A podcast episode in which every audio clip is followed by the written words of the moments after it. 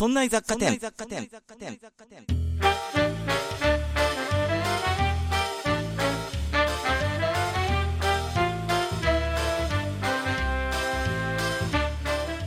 さあ、今週も始まりました。そんない雑貨店。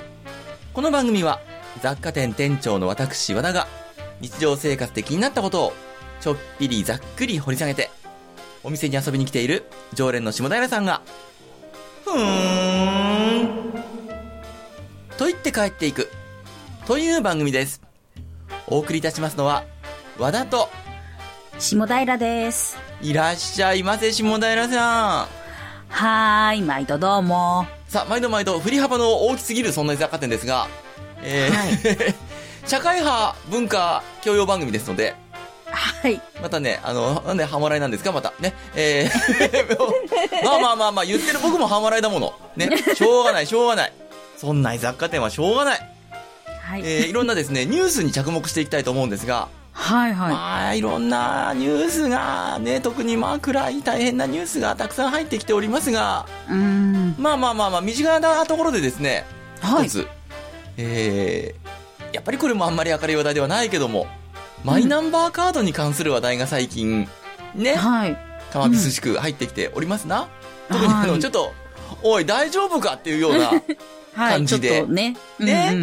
でですね、僕も不安になりまして、はい、いろいろ調べてみたんですよ。はいはい。するとなんかいろいろ面白いことが分かりましてね、はい、マイナンバーカード、もちろん持ってる持ってないは言わなくていいですよ。これプライバシーに関することですんで、うんうん、僕は持ってるんですよ、マイナンバーカード。はいはい。いろいろ仕事中必要だったりするので、うん、でね、マイナンバーカードってもちろん裏面にねマイナンバーって振られてるわけですが、はい、うんうんうん、他にもねいろんな数字が振られていたり書かれていたりするのね、あれ。え？でね、まあいろんな要素がありまして、これは一旦まとめておいた方がよろしいんではなかろうかと思いまして、本日はそのマイナンバーおよびマイナンバーカードについてお話をしていきたいなと思っております。はい。それでは今週もそろそろ始めてまいりましょう。今週もそんな雑貨店へいらっしゃいませ。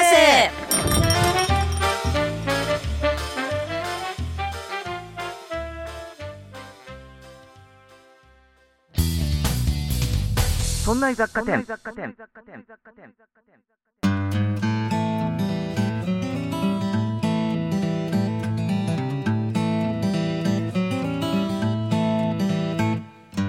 さあ、それじゃあマイナンバーカードのお話をしていこうと思いますが、下平さん。はい。マイナンバーって何年から始まったか覚えてます？なんか長いような短いような。5年くらい前、もうちょっと前？いいですね、いいですね。これね、運用が始まったのは2015年からなんですが、はい。じゃあ、なんでこれを導入しようとしたと思います？え？もともとね、いろいろあるんですよ。はい、ずっと昔からね、縦割り行政ってあったじゃないですか。まあ、今でもありますけども、うんうんうん、こっちのお役所とあっちのお役所で全然連携が取れないとか、うんうん、まあめんどくさいあれね。で、めんどくさいですね。縦割り行政やっぱりね、まあサービス的に悪いので、はい、これをなんとかするためにですね、1970年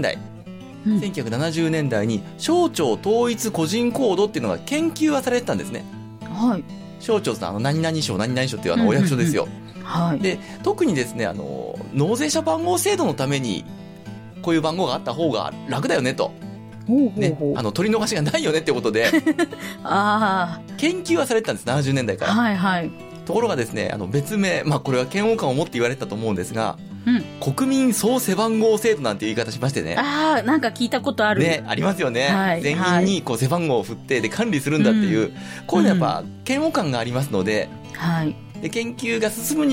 むたびにですね、何度も廃案になったんですね。うん、ところがですね、ちょっとずつちょっとずつこういう制度を整えていきまして、はい、1997年、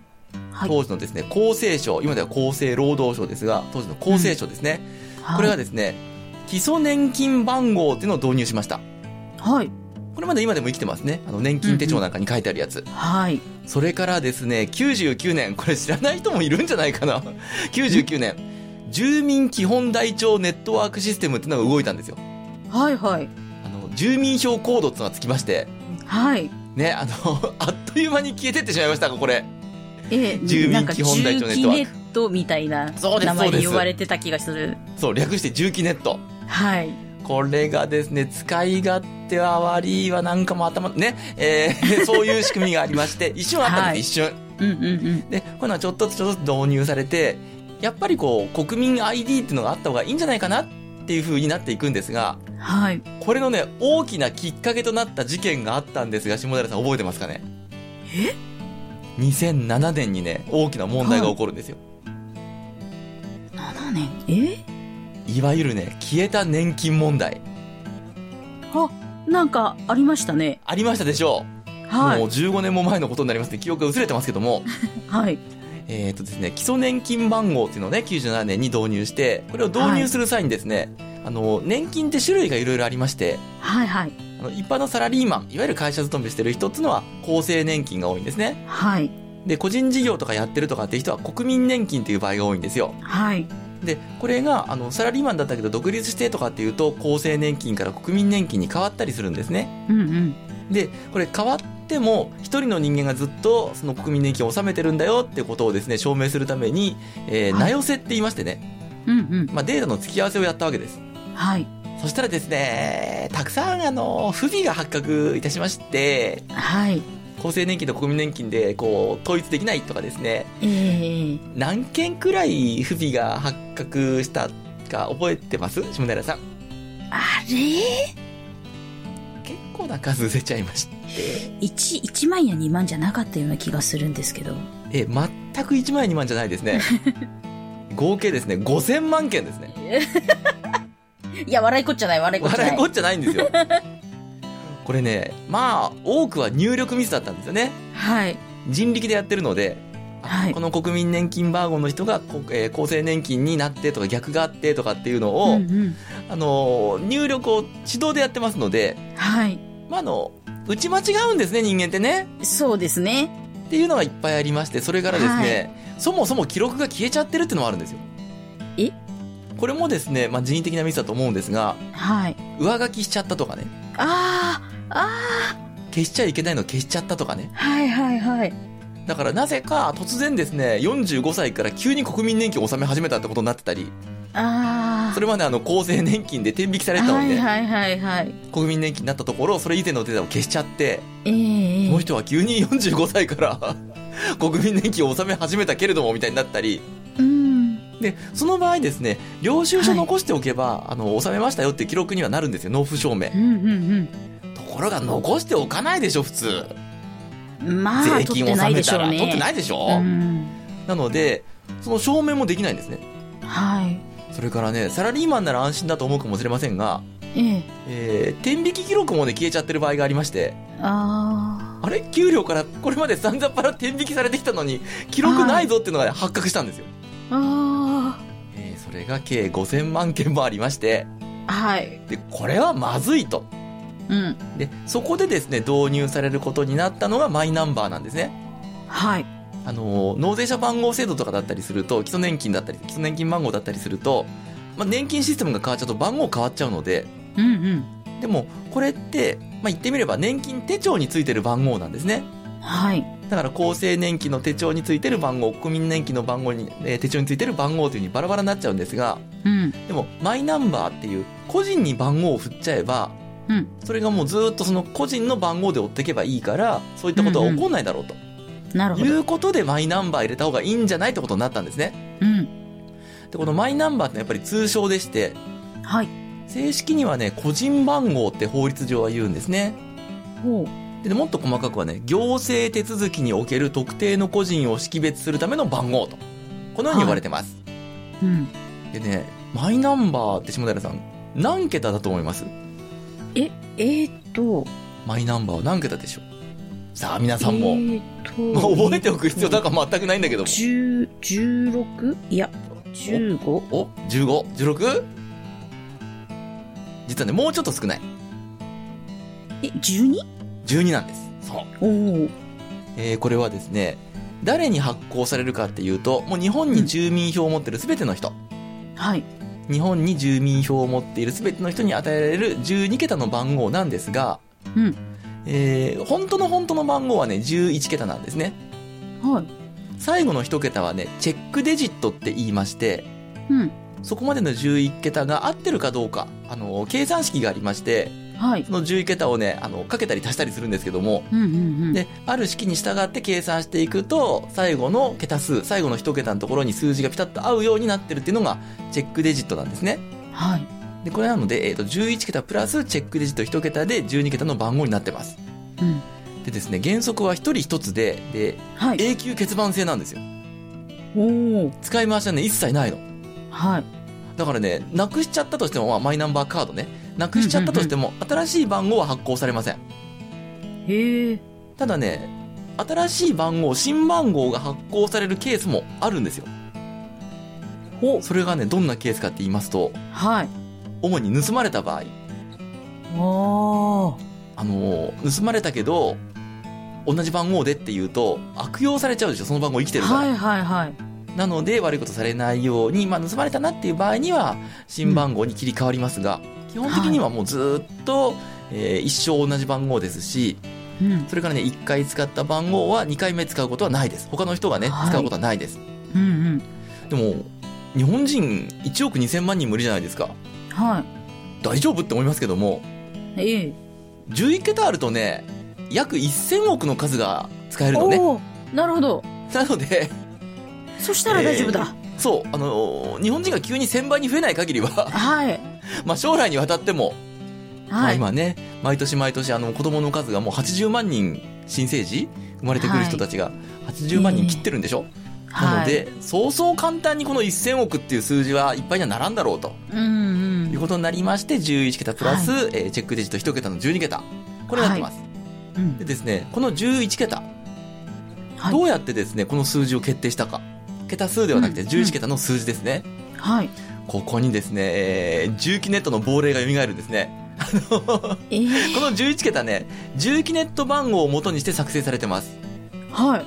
ただね重機ネットのカードまだ持ってらっしゃる方見比べてもね同じ数字ではないんですね、うんうんうん、あるね特定のやっぱり計算式があって、はい、重機ネットの番号これ正確には住民票コードって言いますが、はい、この数字をね変換して11桁の新しい番号を作ってます。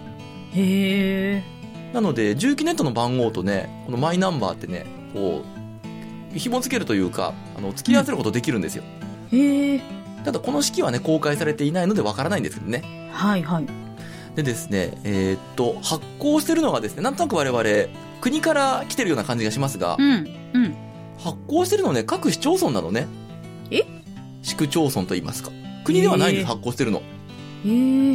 一応国がまとめてデータ持ってはいますけども、うん、発行元は市区町村。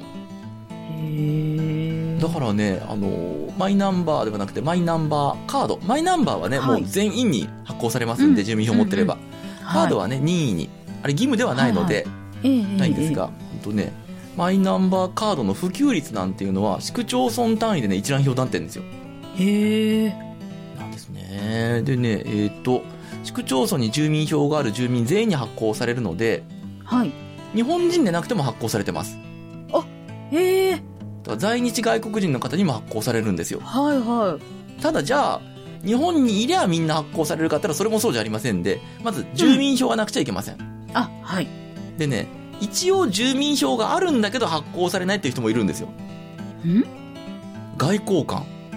あはいはい。日本に住んでるけどもこれはね外交っていう滞在なので、はい、発行されないんですね。それからね、うん、在日米軍、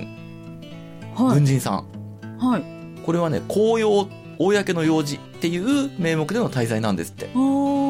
だからね発行されないんですね、うん、それからね明らかに日本人なんだけど発行されないよっていう人もいます、はい、いやもちろん様々な事情でねはい、戸籍に登録されていないとか、っていうケースはあるとは思うんですがそういうのはちょっと別として、はい、明らかに日本にお住まいですよっていうのが分かってるのに発行されない人、うんこれね皇族なんですよ。皇族はね戸籍ないので、はい、戸籍法の適用を受けないものというわけで、はいはい、皇族には発行されません。へえ。さあこんなですねマイナンバーカードでございますが、うん、これはですね本当にね日本らしいんですよ。作られた経緯というか作られた背景が。ほう。なんかね、こういう新しい番号を作るんだったらば、もう一から設計すればいいじゃないですか。はい。新たにこういう仕組みでっていう風にもう気持ちよくバシッとね、そうするとすっきり設計できるでしょ。はい。ところがですね、いろんな要素が絡みまして、3つの制度が合体して作られてるんですね。まずはですね、税の番号制度。先ほど納税者番号ですね。これね、国税庁が進めてました。はい。もともとね、国はこれを導入したかったんですよ。税金の取りっぱぐれがないようにと。まあ普通に仕事してりゃね、あんま税金の取りっぱぐれとかされないよって思うと思うんですよ。天引きだったりして、ところがですね、やっぱり複数の収入源がある人っていうのはいるんですね。そうすると税金の把握が困難になっちゃうんですよ。例えば会社員しながら今でいうところの副業ですよね、とかっていうのをやったり、あるいはちょっとアルバイトとかやってみたりすると、把握が困難になるんですね。で、この、税金の把握ができないとどういうことになるかっていうと、収入に対して税がかからないので、なので国としては取りっぱぐれ、で、納める側としては、まあなんとかごまかして納めずに済むっていうダメだけどやっちゃね、でね、例えばね、ちょっと計算してみたんですよ。例えば、サラリーマン、会社員してるとします、で、年収500万円とします。今、日本人の平均年収って350万円とかそんなもんなのね。で、なので500万円でも大したもんなんですが、年収500万円としましょう、切りよく。でですね、この人が、500万円それしか収入なかった場合、ですね、所得税の税率は 20% なんですね。年収500万円って。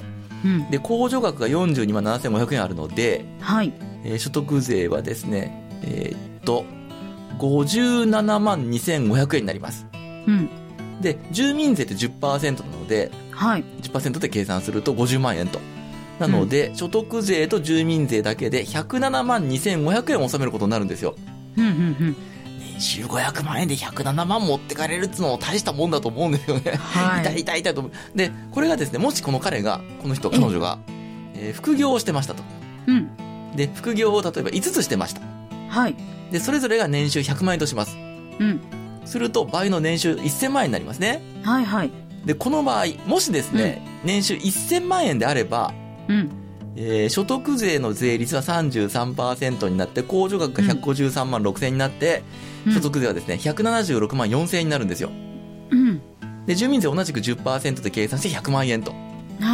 すると、合計で276万4000円。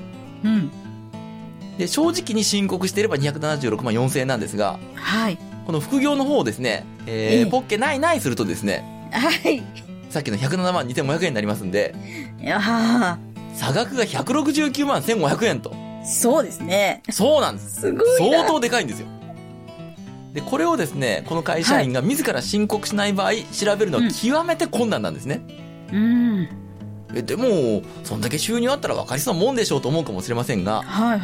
法定調書っていうのがありまして、まあ、会社の側はね、払ってますから、その副業の方もね、もちろん、これ支払い調書なんていうのを発行するんですよ。でもこれもですね、もちろん国税庁にね、その支払ってる会社の方から提出してるんですけども、うちの会社はこんだけ払ってるんですよって言って、これね、国税庁にね、年間3億万以上提出されるのね。それは無理でしょ、これいちいち全部見て。無理ですね。でしょ。しかもね、名前が間違ってましたとか、書類上の不手際とか、で、悪意はないけども字体が違うとかって名前あるじゃないですか。ありますね。渡辺さんとかね、斉藤さんとかね、すごく数字がある、旧字体使ってますとか、あるでしょ。そうするともう分かんないんですよ。そうですね。だから現実的にあんまり大きい声では言えないけども、国税庁は、額の大きいとこを狙っていったり、あとランダムでいくつかっていうことをやったりね、難しいんです。全部把握するのは。なので、番号を振って、わかんなくならないようにしましょうと。これがですね、国税庁が進めていた税の番号制度。これが一つまず。それからですね、総務省とか厚生労働省が進めていた国民 ID 制度っていうのが考えられてまして、これはですね、割と国民のためなんですよ。行政サービスっていろいろあるじゃないですか。福祉もそうだし、ね。で、そういうのを一元管理できるようにした方が便利だよねと。うんうんうん、住民税とかですね社会保険料の減免っていうのは所得に応じて決定されるんですけども、うん、所得を把握してるの国税庁でしょ。はい。そこからいちいちデータ持ってくるのに番号違っちゃうとめんどくさいんですよね、はいはい。だからですねもう同じ番号にしましょうよってことで、考えてられてるんですが、うん、でですね、例えば引っ越し、うん、他の市に引っ越ししてもこれまで受けていた行政サービス受けられるようにしましょうとかね、はい、それからね健康保険とか、うんうん、あとね災害にあった時の速やかな支援を受けるとかね、うん、被災した場合に保障を受けられるとかこういうのがですね、はい、国民 ID 制度で考えられていたんですよ、うん、あとねこれも現実的にお世話になってる人も結構多いと思うんですがコンビニで各種証明書が取れる、はいはい、住民票とかね、うん、これもねもともとは国民 ID 制度っていうのが元になってるんですね。おそれからね e-tax とかのね電子申告とか、うんうんはい、オンラインで行政手続きができるよってやつも、うん、これですね。おあとねパスポートの更新申請なんかも最近できるようになったんじゃないかな。お年金手続きとオンラインで、はい、おうちでできるようになってきてます、うん、それからですねもう一つ3つ目がですね、はい、内閣府とかこれまた総務省が進めていた身元証明制度、うん、いろんなところで身元を証明するのにですね、ま、かなり多くの人が運転免許証を持ってると思うんですが、はい、そうですね、はい、だから例えば何かを中古で売る、うんまあ、カメラとかねコンピューターとかを、はいはいうん、買い取りあるいは下取りしてもらうときに身元証明する証明書、うん、そして運転免許証とかね、はいはい、それから保険証とか、うん、これ必要になるじゃないですか。必要ですね。あと携帯の契約なんかもそうかな、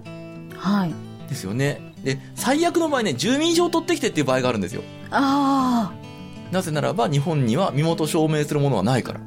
はい、めんどくさいでしょ。めんどくさいですね。海外ね結構あるんですよ。アメリカはね社会保障番号ソーシャルセキュリティ番号とありますし、はいはい、それからねスウェーデンはパーソンナンバーっていう個人ナンバーがあって、うんうん、でお隣韓国はね住民登録番号っていうのがあるらしいんですね。おー。でこういうのがないから内閣府とか総務省では不便でしょと。だから元証明制度として番号を作りましょうよというふうに、バラバラに動いてた3つがですね統合されまして、うん、マイナンバーとなったんですが、うん各省庁はですねバラバラに進めてたんですね。はい、これを合体させたので、制度的にですねいろいろ無理があ、うんうん、ですよね、無理があっていろんなところでこうミスが、はい多発しているわけなんですね、はいでこの番号をですねマイナンバーをまあ証明するというか、はい、確認できるようにしてるのが、うん、マイナンバーカード、はい、でマイナンバー自体は全員に発行されるんですがマイナンバーカードは任意です、うん、はいでね昔というか以前ねマイナンバー、はい、数字の方ですね、うん、数字の方が発行された時ねあなたのマイナンバーはこれですよっていうカード送られてきませんでした、うん、はい来ましたよね。うん、あれ通知カードってやつなんですね、はい、これはねマイナンバーカードとは別です、うん、これはマイナンバー発行された全員に通知カードという、これはね薄緑浅黄色っていうのかしら、うん、のね紙のカード送られてきてたんですね、はいはい、でこれにはですね住所氏名性別これ生年月日マイナンバーが記されてるんですが、うん、もうこれでいいじゃんと思いません？マイナンバーカードじゃなくて最初に送られてきたこれで、うん思いました。ところがねこれ今もう送られてないんですよ。えなぜならばこれは、身元証明書として使えないの。えマイナンバーを証明するものとしては使えるし確認には使えるんですが、はいはい、この通知カードはですね顔写真がないんですよね。ああ。なので本人確認ができないんです。なるほど。だからこれと別に運転免許証が必要になるっていう、面倒くさいことになりまして。面倒くさいですね。まあまあまあ、ただこれはね本当に通知するだけだったのでそういう目的ではなかったのでよかったんですが、はい、で今はですねもうこれ発行されてません。はい。一応ね通知書っていうのはね個人番号通知書っていうのは送られてくるんですが、うん、この通知カードは送られてないです。はい。以前はですねこのマイナンバー、通知書通知カード、うんうん、通知カードと引き換えにマイナンバーカード発行だったんですよ。はい。でも今は、ですね、2020年の5月25日付かなで、うん、廃止されまして、通知カードは新規交付再交付は行われていません、うん、でまあ問題のマイナンバーカードですよ。はい。合体プラスチックのやつ。ええ。さんざっぱらですね、持ってくれ、うん、持ってくれと政府がお願いしてましたが、はい、ちっとも普及せず、うん、全然普及率が上がらないよと言ってましたが、うん、ここでですね、クイズ下平、マイナンバーカードダイラーです、はい、2023年4月末時点、はい、マイナンバーカードの取得率、はい、普及率みたいなもんですね、うんうん、何パーセントでしょう。ヒントを出しておきましょうか。はい。2019年くらいまではですね、はい。10% 台だったんですね。はいはい。で、2020年に15から25くらいにぐーんと跳ね上がりました。はい。まあ、この時何があったかっていうとですね、e-tax っていう税金の、電子申告、うんうん、これでですね、青色申告すると65万円控除が受けられるんですが、はい、それにはね、マイナンバーカードが必要だよっていう制度にしたんです。はマイナンバーカードないと65万円控除受けられないぞってやったんですね。はいはい。これね、マイナンバーカードの取得持ってくださいねっていうのは法律では義務ではない、強制ではないので、いろんな絡め手を使ってね、はいはい、それありかいっていうような絡め手を使って救出せようとしたんですね。でこれやったのが65万円控除、ね、60万円控除、はい、それまではねいらなかったんですよ、マイナンバーカードなんて、うんうんうん、はい、でもマイナンバーカードないと60万円控除受けられなくしちゃうからねっていうふうにしてやったのが2020年で、ここでポンと15から 25% くらいになりました、はい、うんうん、さあ2023年4月末時点では何パーぐらいでしょう。だってその後ポイントとか配ってるじゃないですか。さすが下平さんそうなんですよ。マイナポイントなんて言いましてね、はい、多分総額5万円ぐらい配ってますよね、1人につき。配ってました、ばらまきましたね。いやそれでも 70% は言ってなかったと思うんだよな。保険証なんかもね、あ、はいはいはい、マイナンバーカードに統一するといくらかあげるよってなりましたね。ありましたね。さあそれで何パーセントぐらいになったでしょう。多分今年の4月でしょ、4月だから駆け込みの前なんだよな。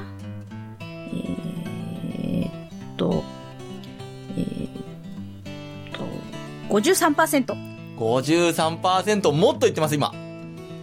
今は多分 70% くらいいってるんじゃないですか。ね、4月末時点での話で 69.8%、はい、あ、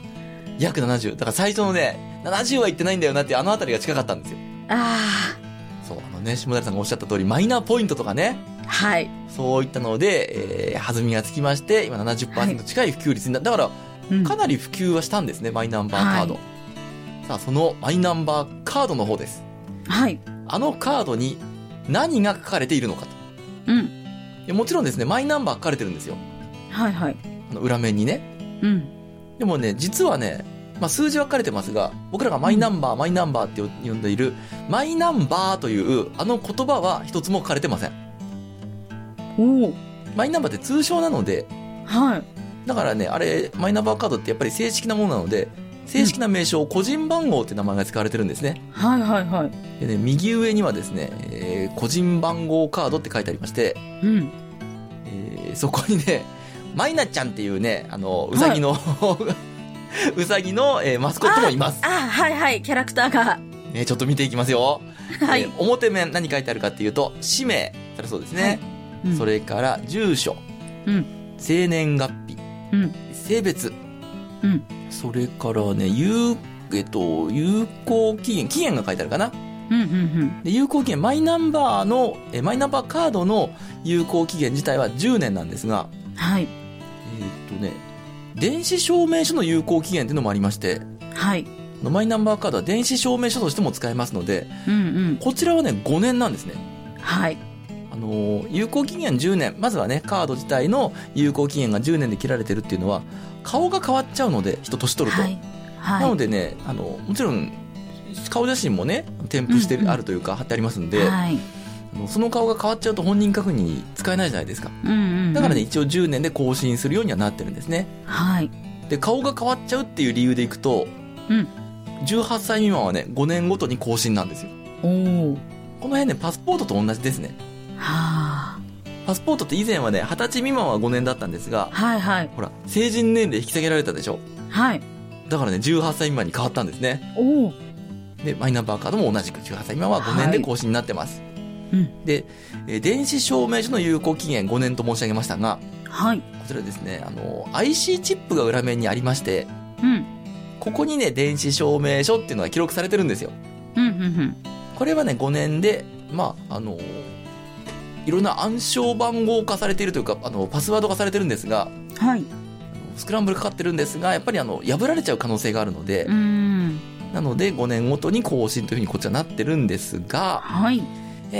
このですね IC チップに記録されている電子証明書というのはそもそものトラブルの元でしてね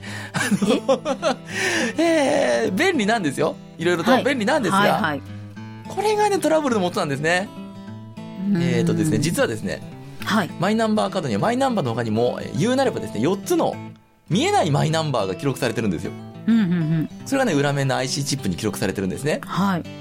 でここにはですね表面の情報、さっき言った名前とか住所とかも入ってるんですが、はい、うん、これに加えてね、まずは署名用電子証明書っていうものが入ってます。はい。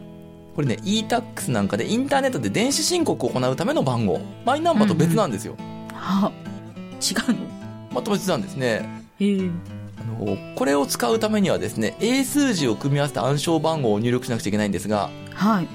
マイナンバーカードをねお作りになった人はお分かりになるんですけども、うんうんうん、マイナンバーカードね発行してもらうときにね、はい、暗証番号をねいくつか設定しなくちゃいけないんですよ、うん、合計4つだったと思うんだけど、1つは英数字を組み合わせた長いやつ、はい、16桁だったかな、はい、うんうんうん、で他にね4桁の数字を3つ設定したと思うんですが、はい、そちらはねまた IC カードに入ってまして IC チップに入ってまして、うんうん、利用者証明用電子証明書、はい、こちらですねマイナポータルとか住民票のコンビニ交付を利用するための番号、うんうんうん、これ使うのに数字4桁が必要になるんですね、はい、それからね住民基本台帳用データ、うん、これも4桁の数字が必要になるんですが、これはですね引っ越しの手続きとかね、はい、氏名の変更とかいわゆる住基ネットの時の、うん、情報を利用するための番号、うんうんうん、それから最後4つ目、券面時効データ、はい、これはさっき言った表面に書かれている情報を、まあ、テキストデータとしてですね利用する時があるんですよ、うん、手打ちではなくってこっからも読み出しちゃって、はい、コピペすればいいやと、そういう時に使うデータ、これもですね使うために数字4桁の暗証番号が必要になります、はい、4桁の暗証番号をねめんどくさいからっつって、一つにしちゃってる人もいるんですね、うん、ね、市役所あるいは区役所とか役所でね、うんうん、作るときに同じにしてもいいですよっていうふうにして共通っていうチェックすると共通で4桁の番号いけます、はい、うん、でねこのいろいろ使用目的あったでしょ、 e-tax で使いますとか、うん、マイナポータルとか、うん、引っ越しとか、はいはい、表面のデータをテキストデータでとか、はいはい、これがさっき言った役所のいろんな役所のね作ってたシステムをぶち込んじゃったので、あ、統一されてないんですよ。ああ、もうそのまんまね入れちゃったの1個でいいじゃないですかこんなもの、うん、せめて2つですよ ね、はい、 e-tax 用のやつとあとはもう、うん、ひとまとめって、うんうん、すりゃいいのにしなかったんですね、うん、ね、あ、だからですねトラブルが、はいコンビニなんかでね住民票発行するときはマイナンバーそのものを使ってないんですよ、はい、マイナンバーではなくて IC チップに入っているこれはね利用者証明用電子証明書っていう方の数字を使ってるので、はい、ほらめんどくさい。いやー、ただね理屈はわかるの、はい、マイナンバーってもともとすごくセキュリティを高くしてあるんですね、はいはい、でねもともとね社会保障とそれから税と災害対策っていう3つの分野にしか使っちゃいけないよってことになってるんですよ。すごくセキュリティを固くしてるので、うんうん、でそうすると住民票を取ったりとかね、うん、そういう場合に使えなくなっちゃうので、うんうん、でそれ用に使えるものとして IC チップに記録をしておいたんですね、うんうんうん、で IC チップに記録された内容ってねそういう社会保障と税と災害対策っていうそういうねそれにしか使っちゃいけないっていう縛りがないんですね。はいはい。だからね、割とこういろんなところで利用できるんですよ、うん、だからね携帯電話の契約とか、はい、それから証券口座の、ね、開設なんかの本人確認なんかにも使われ始めてます、うんうん、はい、ただいかんせんただいかんせんと、うん、複雑になっちゃいまして、トラブルがですね、はい、頻発してるんですよ、うん、まずはですねマイナ保険証、はい、マイナ保険証導入しましたね、うん、これですね他人の情報をご登録してましたっていうのが2022年の11月までに7312件ありまして、はい、はい、これもねしょうがないとは言えないんだけれども、うん、同姓同名とかでね登録しちゃうと、はいはいはい、マイナンバーってね読み仮名の登録されてないんですよ。あ、漢字だけなのね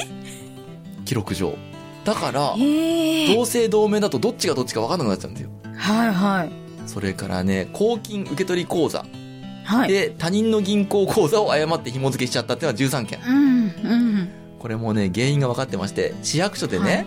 はいはい、マイナンバーとその銀行口座を紐付けする作業の際に、はいはい、ログアウトせずに続けて端末を使用しちゃったんですね。あ、そうすると前の人のデータが残ったまんま後ろからデータ書き込んじゃうので、はい、違う人の口座番号、銀行口座の番号入れちゃったりするんですね。そうですね。それからねコンビニで他人の証明書を印刷、これニュースになってましたね、はいはい、これが23件あります。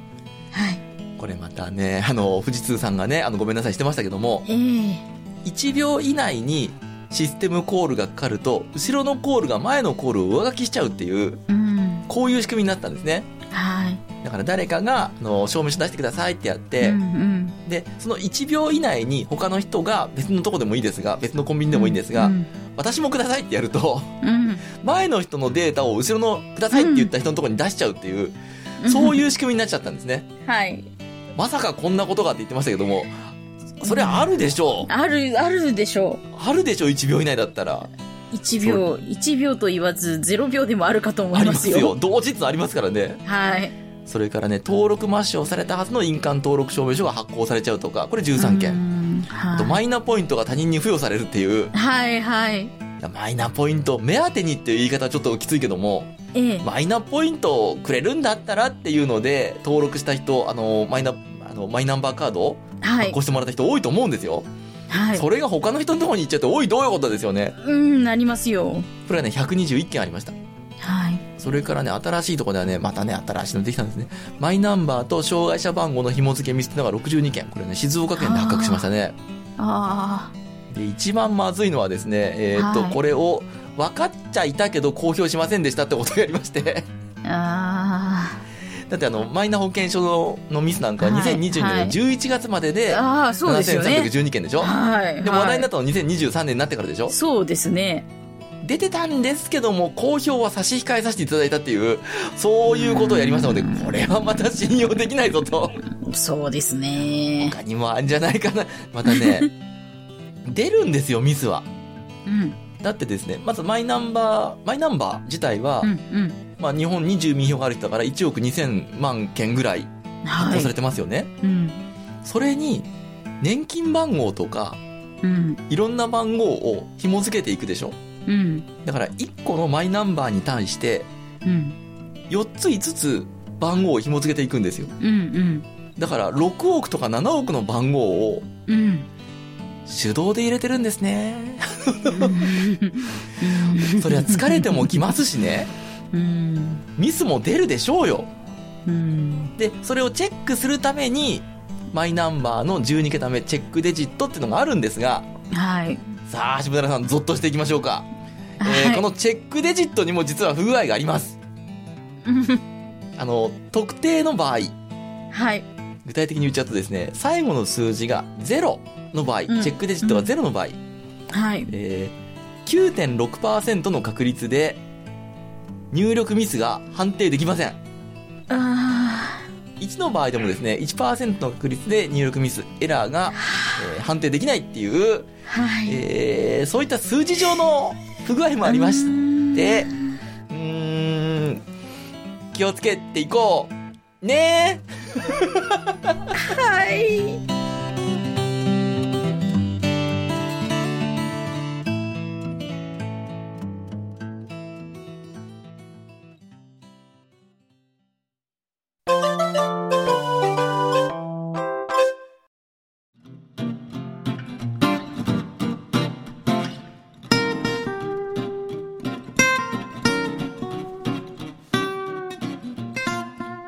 いやー、下寺さん。はい。いや、入力してる方もね、間違ってやろうと思って間違ってるわけではないと思いますし、はいはい、業務量が半端ないとは思うので、うん、大変だとは思うんですけれども、はい、やっぱりね、個人情報に関わることですからね、くれぐれも、うん、頑張って、仕組み作っていただいてと。そうですね。思って、ね、ほら、社会派、なんとか番組だから、うち。はい。ね、じゃあですね、振り幅が広いところで、以前ですね、プラネタリウムの話をしまして、はい。で、それにですね、刺激を受けていただいて、プラネタリウム行ってきましたっていうメールが届いてますんで、じゃあですね、はい、ゆこぽんさんからのメールを下寺さん、ご紹介お願いします。はい。そんな居雑貨店和田店長、下平さん。こんにちは、お久しぶりです。ゆこぽんです。メールをしていない間も欠かさず、オーディオブックで拝聴しておりました。第363回のプラネタリウム会絡みです。下平地方にある仙台市天文台のプラネタリウムが6月19日にリニューアルするということを偶然前日に知り、記念すべきリニューアル初回の一般公開を見てきました。ケイロンからケイロン3になって投影できる星の数が7万個から1500倍の1億個になったそうです。天の川を実際に星として表現できるようになったと説明があったのですが、以前行ったのは何年も前ということもあり、正直違いはよくわかりませんでした。でも、今は貴重になりつつあるという生解説でのプラネタリウムは面白かったです。下平さんも機会があればぜひ行ってみてください。浜銀子ども宇宙科学館のプラネタリウムはこれの7倍以上ということで、ますますよくわかりませんが、そちらもいつか機会を見つけて行ってみたいです。写真はリニューアルした投影機と先々代の投影機です。プラネタリウムの投影機のイメージは先々代のもので止まっていたのですが、今の機器は随分小型化しているのですね。それではこれからも面白い雑学を楽しみにしていますといただきました。ありがとうございます。ありがとうございます。わざわざ仙台市天文台まで足を運んでいただいて。はい。写真もね、送っていただいたんですよね。で、以前の、プラネタリウムの機械。鉄アレイ状と言いますか、うんうん、ごっつい感じの。ごっついやつ。今はね、ロビーに飾ってあるんですね。そして、ケイロン3という最新のやつですか。はい。ちっちゃいですね。カラオケマイクですよね。そうですね。でっかいマイクが立ってるような。ね、プラネタリウムの真ん中にドーンと、うん、棒の上にね、球体が乗っているっていう、まさしくマイク。マイクですね。7億、1億個か、1億個の星が投影されるんですか。いいですな、うん、プラネタリウムね、面白いですよ。はい。土地土地で特にね、生解説やってくれるところはね、土地土地のことを言ってくれますから。うん、はい。ぜひともですね、皆さんもどっかお出かけになっていただいて、こんなの見てきましたとかっていうですね、のがありましたらば、そんなに雑貨にメールをしていただければと思っております。はい。じゃあですね、皆さんからメールをお待ちしておりますんで、お寄せいただくためのメールアドレス等、下平さんからお願いします。はい。この番組、そんな雑貨店は毎週水曜日の配信です。番組では、ご意見、ご感想、取り上げてほしい話題など、メールをお待ちしております。メールアドレスは、雑貨@0438.jp、zakk@0438.jp です。そんなにと名付く番組は他にも、そんなことないっしょ、そんない理科の時間 B と2番組あります。そんないプロジェクトというフレンズでお送りしております。そんないプロジェクトの各番組は audiobook.jp から有料配信も行っています。有料配信版には通常の配信に加えて、ここでしか聞けないおまけ音声がついておりますので、ご興味ある方はぜひ登録してお聞きください。そんないプロジェクトのホームページからも各番組や過去に配信していた番組をお聞きいただけます。ホームページアドレスはそんない .com、sonnai.com となっています。また、ラジオトークやスタンド FM などでも活動しておりますので、ぜひ検索してお楽しみください。はい、ありがとうございました。はい。じゃあ今日のオーディオブック限定版ですが。はい。有用なお話をしますよ。お、マイナンバーカードの暗証番号をね。うん。忘れちゃうことがあるわけですよ。そうですね。で、忘れちゃったらですね、役所に行って、忘れましたってやんなくちゃいけないんですがはい。あれね、行かずにね、暗証番号を変更する方法、再設定する方法あるのよ。え？そんな方法とかですね。あとはですね、他にもマイナンバーカードの、今日お話した、本編でお話した以外にも、うん、番号がいくつか書いてありまして。はい。これね、持ってる方はね、まあ、あんまり人目につくところではいけないですが、人目につかないところで、うんうん、表面のね、左下にね、16桁の数字とかね、4桁の数字が書いてあったりするんですよ。お？これは一体何なのかとかね。はい。それからですね、やっぱり忘れちゃいけない。マイナちゃん。はい。マイナちゃんについてもですね、うん、私、マイナちゃんね、はい。下平さん特に、マジって思いますよ。マジっていう情報を、特に下平さんにお伝えしたいと思っておりますんで、はい、そんな話を、オーディオブック限定版の方ではしてみたいと思います。というわけで、はい、そんな居酒店無料版の方は今週はこれで閉店のお時間にしたいと思います。そんな居酒店、お送りいたしましたのは和田と下平でした。それではまたのご来店をお待ちしております。マイナちゃん。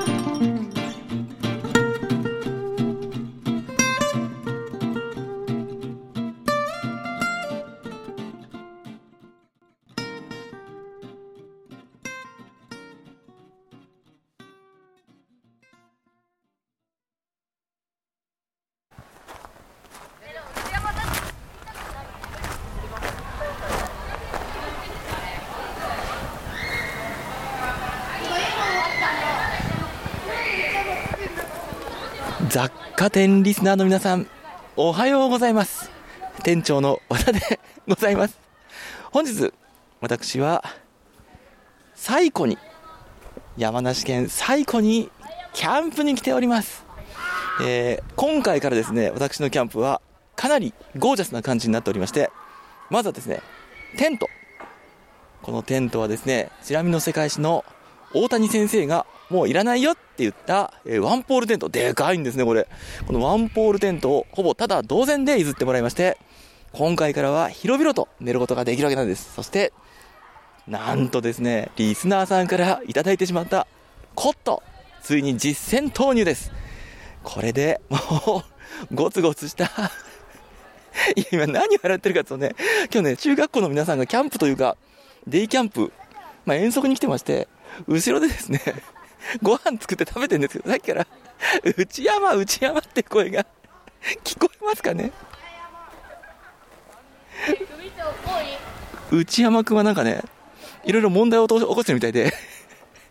内山っていう声がさっきから響き渡ってるんですね。さあ、彼らは昼過ぎぐらいに帰ってしまうらしいんですが、私これからたっぷりとキャンプを楽しんでみたいと思います。なんかすげえ哲学的なこと、内山のいや、まあさあ、キャンプ場で自転車をお借りしまして、最高一周の旅に出てみました。これは気持ちいいですね。今日はね、非常によく晴れて、湖も青くで、昨日までね、土砂降りだったんですって。私、天気の子、もう天気のおじいちゃんですけれども、僕が行くと天気が回復するという、そういった力を持ってますんで、昨日までの土砂降りが嘘のように本日は綺麗に晴れ渡っております。いやー、皆さん最後にキャンプに来たらね、これはおすすめですよ。レンタサイクルでぐるっと一周で10キロぐらいですか。なので、腹ごなしにでも行ってみるとちょうどいいんではないでしょうか。いやー、緩やかな下り坂が続いて、とても気持ちがいいです。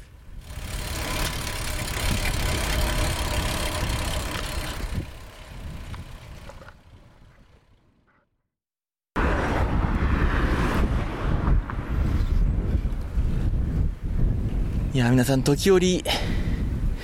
さえずる鳥の声がお聞きいただけるでしょうか。あ、いいですね。緑の中を鳥がさえずりながら飛んでおります。そんな中、私一つの事実に気づいてしまいました。この自転車、ブレーキが全く効きませんさっきまで気持ちよく長い下り坂を走っていたんですが、ブレーキをかけどもかけどもスピードが落ちない、募るは恐怖心ばかりという、そういった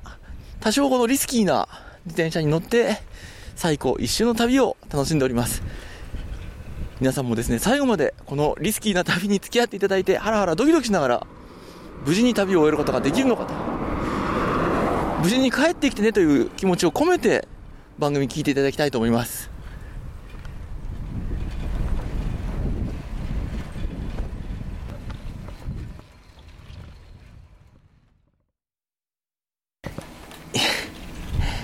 すっかり気持ちよく下り坂をなんて思ったら、いや下れば登るんですよね。最終的に最後、以前番組でも訪れたことがありますが、よいしょ、国益資料館コウモリ穴展示館ですかね、コウモリのいる洞窟を歩けるっていう、そこの施設までやってまいりまして、ほぼもう最後一周したんですが、最後は登るんですね、やっぱりね。いやー、下れば登るんだな。よいしょ。よいしょ。鳥の声ばかりが気持ちよく響くな。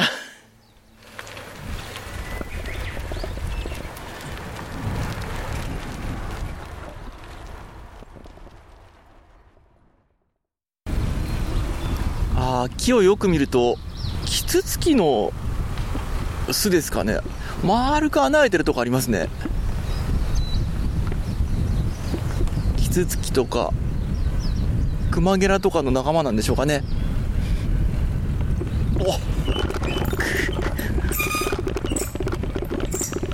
お登れば下る、下れば登るの断りの通り、さっき登ったら今度は急速に下り始めまして、スピードが出てるんですが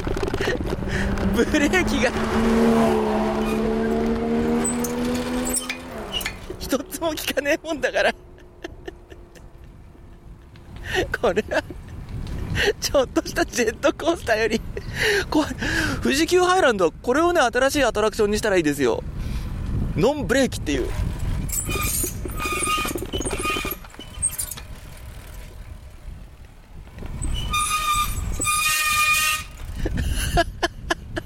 音ばかりで聞きゃしないんですけど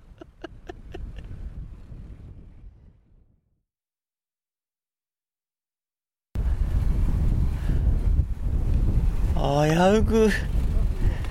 事故る寸前まで行きましたが、なんとか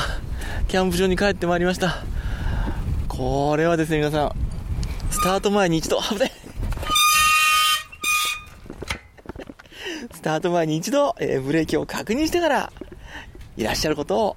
お勧めします。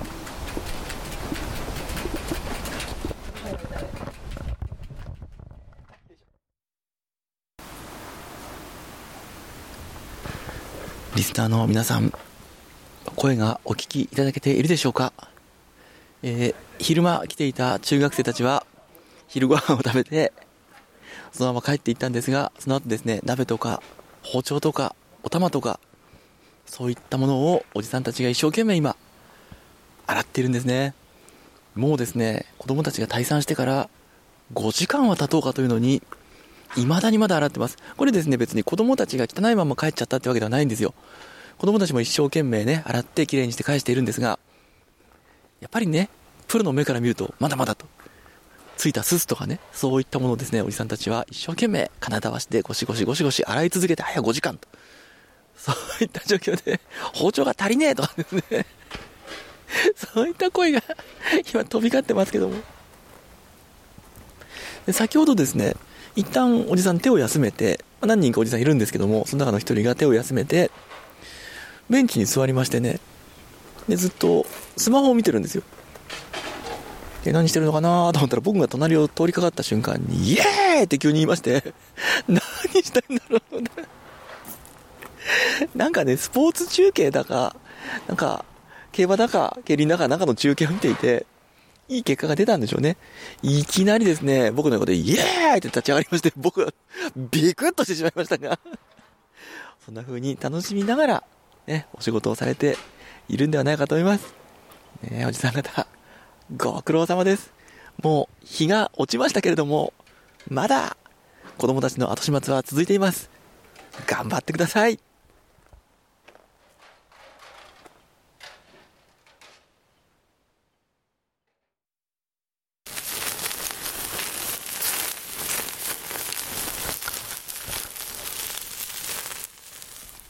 とっぷりと日も暮れまして、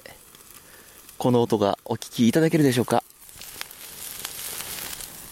私バーベキューをたしなんでおります。今日はですね、バーベキューだけではなくてパエリアを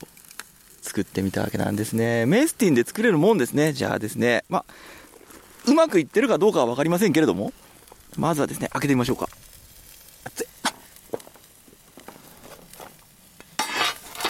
写真もよいしょ撮っとくかな。いや、これはね相当うまくできてますよ。見た目はね、今回はね鶏肉の米いいですよ。これ鶏肉の代わりにねソーセージを入れてまして、ではいただきます。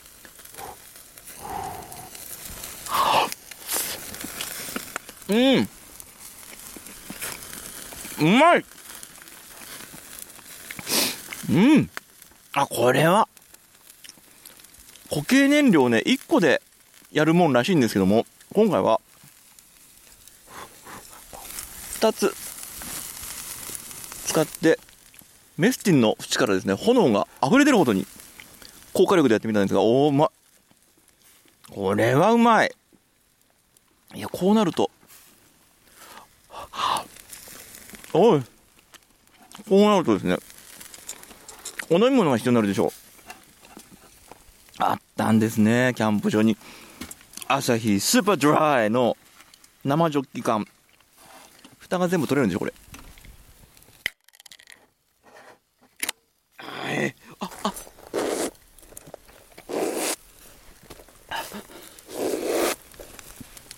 忙しい。これ泡がすごい勢いで溢れ出てくる